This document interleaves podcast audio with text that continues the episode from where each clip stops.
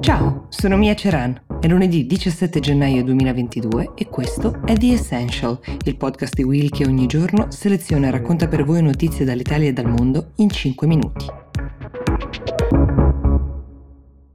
Buon lunedì, carico di notizie uh, di diversa natura, c'è il caso Djokovic con un epilogo definitivo, poi c'è un risvolto crime in quel trapianto pionieristico di cuore suino su un essere umano e riguarda proprio l'essere umano. Infine un piccolo necrologio su un uomo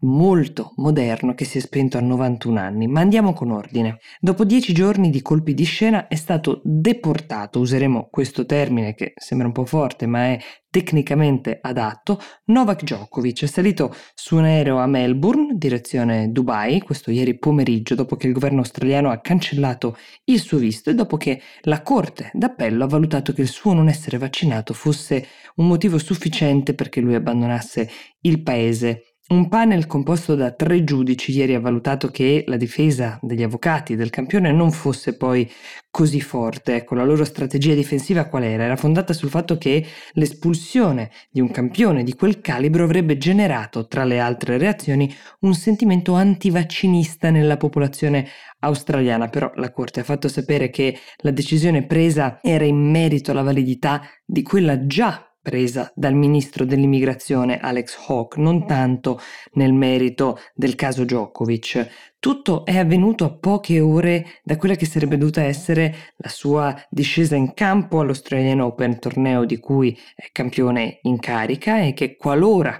avesse disputato le partite e qualora avesse vinto, lo avrebbe reso il più forte giocatore di tennis di tutti i tempi. Ci sono fan in giro per il mondo che ritengono che l'evento sarà vuoto senza il giocatore serbo, altri che invece riconoscono ai grandi campioni il dovere di essere anche degli esempi dal punto di vista umano e qui, a prescindere dall'opinione in merito al tema vaccini, ci sono state bugie e anche un atteggiamento un po' di chi si sente al di sopra della legge. Rafael Nadal ha voluto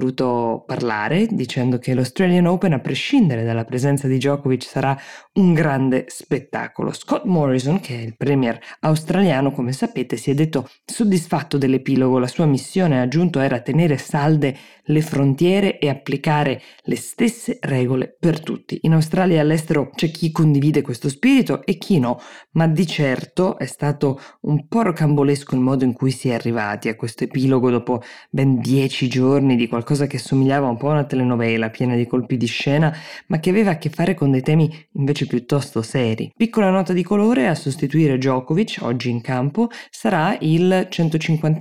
nel ranking mondiale, quello che era rimasto fuori diciamo per il rotto della cuffia, ed è un italiano, si chiama Salvatore Caruso, che se la giocherà in campo contro il serbo Miomir Kecmanovic. Qualche giorno fa in questo podcast vi ho raccontato di questo intervento pionieristico, il trapianto di un cuore suino, modificato geneticamente per evitare il rigetto, su un essere umano. Il primo trapianto di questo genere al mondo che qualora andasse bene, e per ora sembra che stia andando bene, potrebbe dare speranza a migliaia di persone che sono in attesa di un organo, che potrebbe impiegare anche troppo ad arrivare come spesso purtroppo accade. Il fortunato uomo che ha avuto il beneficio di questo trapianto, se così lo possiamo chiamare, si chiama David Bennett, è un americano di 57 anni e da quel che sappiamo non è esattamente uno stinco di santo. L'episodio a cui mi riferisco è accaduto nel 1988. Bennett si trovava in un locale, era insieme a sua moglie che per farlo ingelosire, non si capisce bene se per gioco o per quale altra ragione, si è seduta sulle gambe di un altro uomo. Quest'uomo uh, si chiamava Edward Schumacher e in uno scatto d'ira Bennett lo ha accoltellato per nove volte alla schiena. L'uomo non è morto immediatamente, ma è rimasto paralizzato e per tutta la vita ha avuto complicazioni dovute a questo atto ed è morto prematuramente nel 2007. Questa storia è venuta fuori perché la nipote di Schumacher ha scoperto quasi casualmente, ascoltando la radio mentre era in macchina, che l'uomo che aveva accoltellato suo zio è stato il fortunato prescelto per questo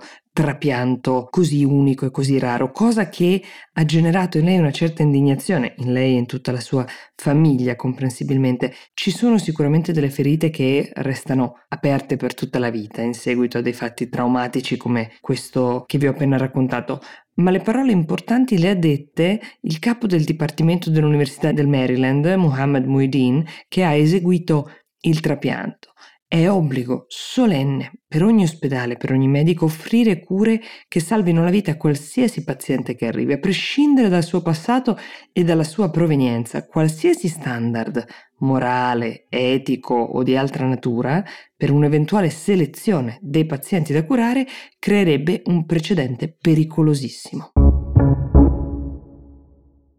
In ultima battuta vale la pena spendere due parole per un uomo che ha rivoluzionato il mondo della moda e che si è spento ieri a 91 anni. Si tratta di Nino Cerruti, era uno stilista e un imprenditore, scopritore anche di altri grandi talenti, mm, Giorgio Armani per citarne uno su tutti, c'è stato qualcosa di profondamente innovativo nel suo lavoro, che è un po' la ragione per cui ve lo cito oggi, perché questo signore gentile che aprì la sua prima boutique a Parigi negli anni 60 fu il primo a far sfilare uomini e donne indossando gli stessi vestiti, molti decenni prima che si sentisse parlare di gender fluidity e molto prima che un'operazione di questo genere diventasse di moda. The Essential per oggi si ferma qui, io vi auguro un buon inizio settimana e vi do appuntamento a domani.